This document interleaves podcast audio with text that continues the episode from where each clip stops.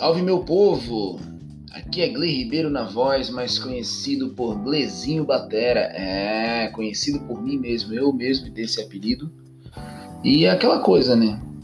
Quando a pessoa se dá um apelido, o apelido não pega. Mas enfim, seguimos. Este aqui é o primeiro episódio de um podcast que eu resolvi criar. Já é uma vontade antiga, já um contexto pré-quarentena, né? Onde eu queria criar um, um canal de comunicação com alguns amigos que também têm interesse nessas áreas né, de música, de geografia e tudo mais. Certo? Então avisa lá que daqui para frente terão podcasts e terão vídeos sobre, essa, sobre essas relações homem-natureza, música e coisa nada. Tudo certo? Pois bem, estamos gravando este podcast no primeiro semestre de 2020, né? Então, caso a gente ouça essa gravação no futuro, a gente infelizmente tem que fazer aqui um marco temporal de que estamos em um contexto bastante delicado, um contexto bastante difícil, né, no mundo e no Brasil, de crise de saúde, política, economia, violência, desmatamento, enfim, o bicho está pegando em diversas áreas. Viver no Brasil nessa época não está sendo uma coisa fácil. No entanto, seguimos aqui com as nossas armas, né? Nossos privilégios e nossos trabalhos.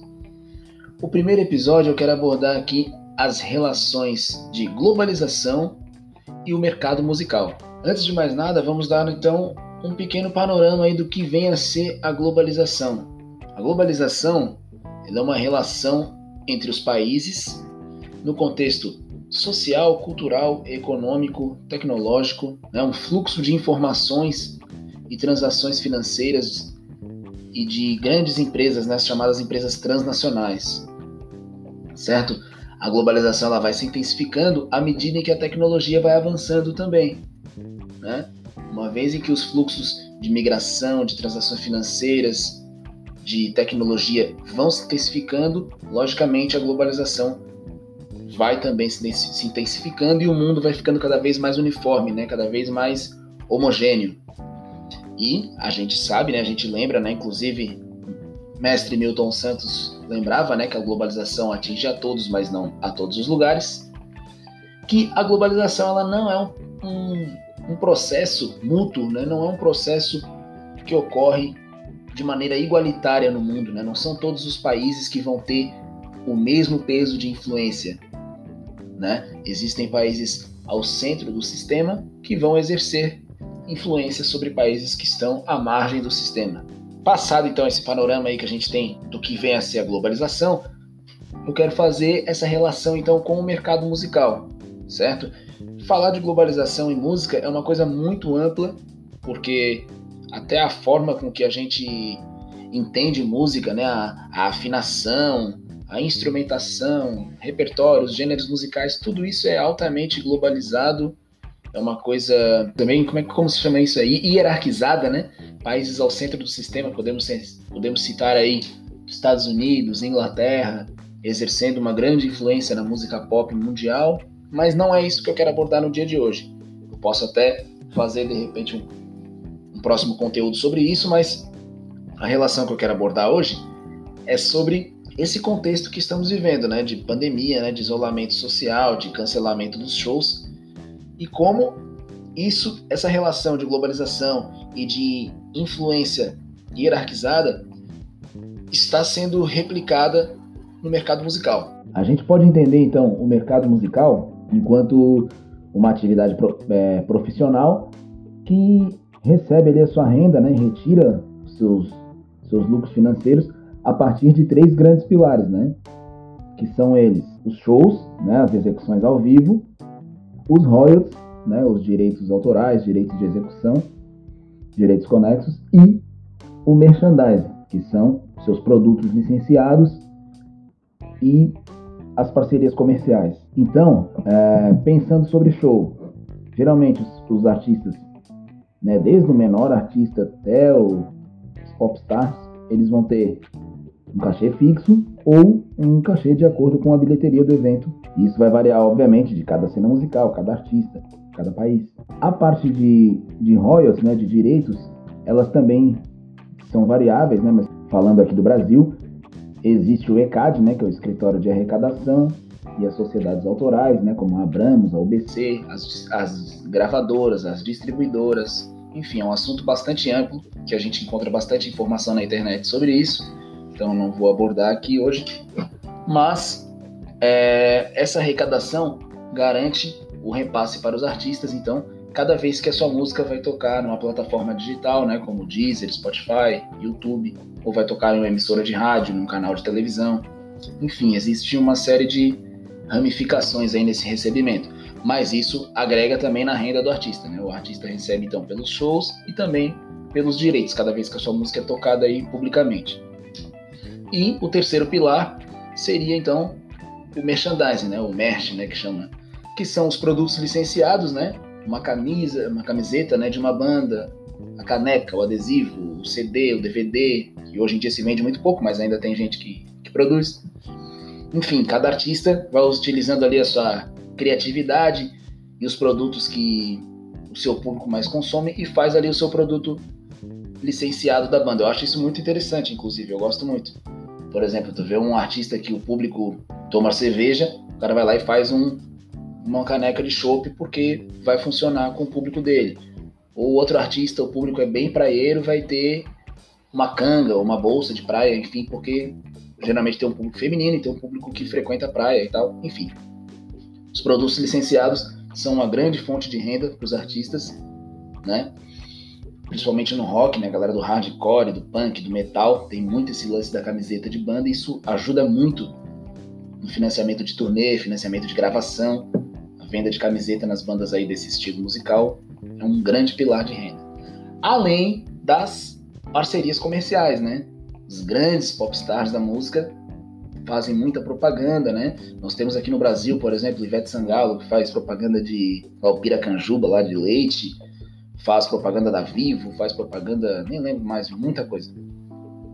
É, o Zeca Pagodinho, né? Fazia propaganda, acho que era da Nova Skin, da Brahma, sei lá, da Brahma. E aí a Nova Skin, na época, pagou uma grana para ele trocar de marca e tal. Enfim, isso complementa a renda dos artistas. E o que eu quero trazer o, a análise de hoje é de que, assim como a globalização ela acontece de maneira desigual, onde nos países do centro do sistema a modernidade, digamos assim, vai, vai estar instalada mais cedo, os países à margem do sistema vão demorar décadas até terem as suas ah, seus aparelhos, digamos assim, instalados, né? Até ter universidades, aeroportos, indústrias de, de alta tecnologia, enfim. A globalização ela não atinge de maneira uniforme né, no tempo, né? não é no mesmo tempo que ocorre no mundo inteiro. No mercado musical, a mesma coisa, certo? No contexto da pandemia, todos sabemos que todos os shows de todos os artistas foram cancelados sem aviso prévio e sem data de retorno, né? Ninguém sabe quando vai voltar a fazer show, certo? No entanto, o que aconteceu, sobretudo no mercado brasileiro, vou dar o um exemplo aqui do mercado brasileiro. Muitos artistas com a projeção midiática, né, o chamado mainstream, passaram a fazer seus shows transmitidos ao vivo pela internet, alguns por canais de televisão também, emissoras de rádio, enfim. Né? A gente tá vendo aí as grandes lives né, do sertanejo, né, com milhões de acessos. Né, o canal de televisão Multishow transmitindo, tem algumas emissoras de rádio, acho que é FM O Dia, lá no Rio de Janeiro, está transmitindo também ao vivo. E esses artistas, então, eles estão utilizando não mais o cachê de show, porque não é um show, não tem bilheteria. Também tá bem complicada a questão do direito autoral, porque o ECAD está revendo como vai fazer o cálculo dessas lives para poder pagar os, os compositores, né, os artistas. A parte do direito autoral ainda não está certa como eles vão receber nessas lives, mas eles estão utilizando com força total o terceiro pilar, que seria o merchandising, certo? O que, que eles estão fazendo? Eles estão fazendo as lives com patrocínio de diversas marcas que não tem a ver necessariamente com o segmento musical, né?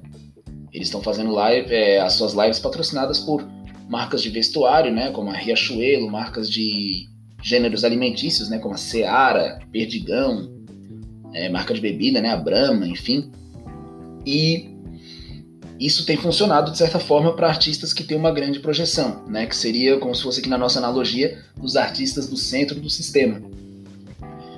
E a reflexão que eu quero trazer hoje é como está ficando aí, como fica os artistas considerados à margem do sistema, né? Os artistas de pequena projeção e também os artistas de grande projeção, mas de gêneros que não são mainstream, né? a galera do underground, né? O pessoal de gêneros que não são tão assistidos, digamos assim, pelos grandes meios de comunicação, pelos veículos de massa, enfim. Com o cancelamento dos shows, o artista pequeno também ficou sem esse pilar número um, que muitas vezes era o pilar único, porque um artista de pouca projeção, dificilmente as suas músicas vão tocar publicamente, né, nas rádios, na televisão, ou vão ter muitos, muitos views né, nas plataformas de streaming.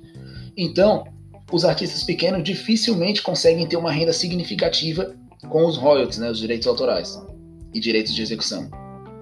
E também dificilmente eles vão ter uma renda significativa com o merchandising. Muitas vezes os artistas não têm nenhum produto licenciado, ou se tem, mas é uma venda menor, né? Às vezes a pessoa faz ali uma camiseta da banda, mas vendeu 30, 40 unidades, não dá para sustentar suas famílias com isso. E também não tem um patrocinador específico. Tem também ali ah, uma, uma loja de roupa que dá umas peças, tem um tatuador que faz uma tatuagem de graça e tal, mas não tem um patrocínio mesmo, né? não chega a receber uma grana significativa desses patrocínios. Sendo assim, esses artistas menores, com pouca projeção midiática, com pouca quantidade de, de fãs, eles ficaram sem nenhuma renda, uma vez que eles contavam só com um dos três pilares. Sendo assim, quais são as possíveis saídas, que não seriam saídas, né? Até porque esse contexto ainda vai perdurar por alguns meses, mas quais seriam as alternativas que o mercado musical de pequena escala, digamos assim, pode encontrar? Acredito, falando aqui agora enquanto, enquanto músico também, que nós temos que antecipar o futuro, digamos assim. Uma vez em que no centro do sistema, né, nos artistas do mainstream, eles já anteciparam o futuro. Pega lá um artista de grande projeção, eles já fizeram contato com as marcas, ampliaram os horizontes, né? saíram do, da esfera musical, pegaram marcas de gênero alimentício, vestuário, enfim. Acho que teve até marca de carro também patrocinando. E colaram as suas marcas com essas grandes empresas e estão conseguindo subsidiar suas carreiras sem os shows. No caso dos artistas menores, esse trabalho de, de antecipação do futuro talvez seja um caminho um pouco mais mais complicado, né? um caminho das pedras, digamos assim, mas ele vai ter que ser, ser feito brevemente, porque a situação ela é emergencial. Né? Tem muitos artistas que não conseguem outro tipo de subsídio, então estão completamente vulneráveis aí sem nenhuma renda. Sem nenhuma renda, né? completamente vulneráveis. E a galera tá fazendo as suas lives cada um na maneira que pode. Tem gente fazendo lives muito profissionais, tem trabalhos incríveis rolando na internet, gravações e tal mas pegou todo mundo de surpresa, porque o mundo vem caminhando, né? O mercado musical vem evoluindo, né? Hoje em dia é muito comum os artistas terem seu home studio, né? Cada um tem a sua pequena estação de trabalho em casa e tal, mas ainda não é uniforme, ainda não é 100%. Então tem muito artista que se viu em quarentena sem um, um home studio próprio, sem mecanismos, né, sem aparatos tecnológicos para fazer as suas lives isso complica demais para a pessoa poder fazer suas transmissões e, consequentemente, contar aí com o merchandising, né, com as parcerias comerciais que atualmente vem sendo a única fonte de renda. Né? Sendo assim, um dos desafios contemporâneos aí para nós, né, os artistas menores, é justamente fortalecer esse pilar do, das parcerias comerciais, né, da valorização da nossa marca e se aliar também as marcas menores, né? Uma vez em que o artista gigante lá do centro do sistema vai se aliar com uma grande rede de alimentos, né? Não teria como um artista pequeno se aliar a essas grandes empresas. Então, é o momento de se aliar às pequenas empresas que também estão passando um momento conturbado, mas acontecendo uma ajuda mútua, todo mundo vai para frente, né? Já diria aquela célebre frase, né? Uma mão lava, lava outra e as duas bate palma, né? É isso aí, a união faz a força e também o açúcar. É aquelas frases antigas, mas que ainda fazem bastante sentido.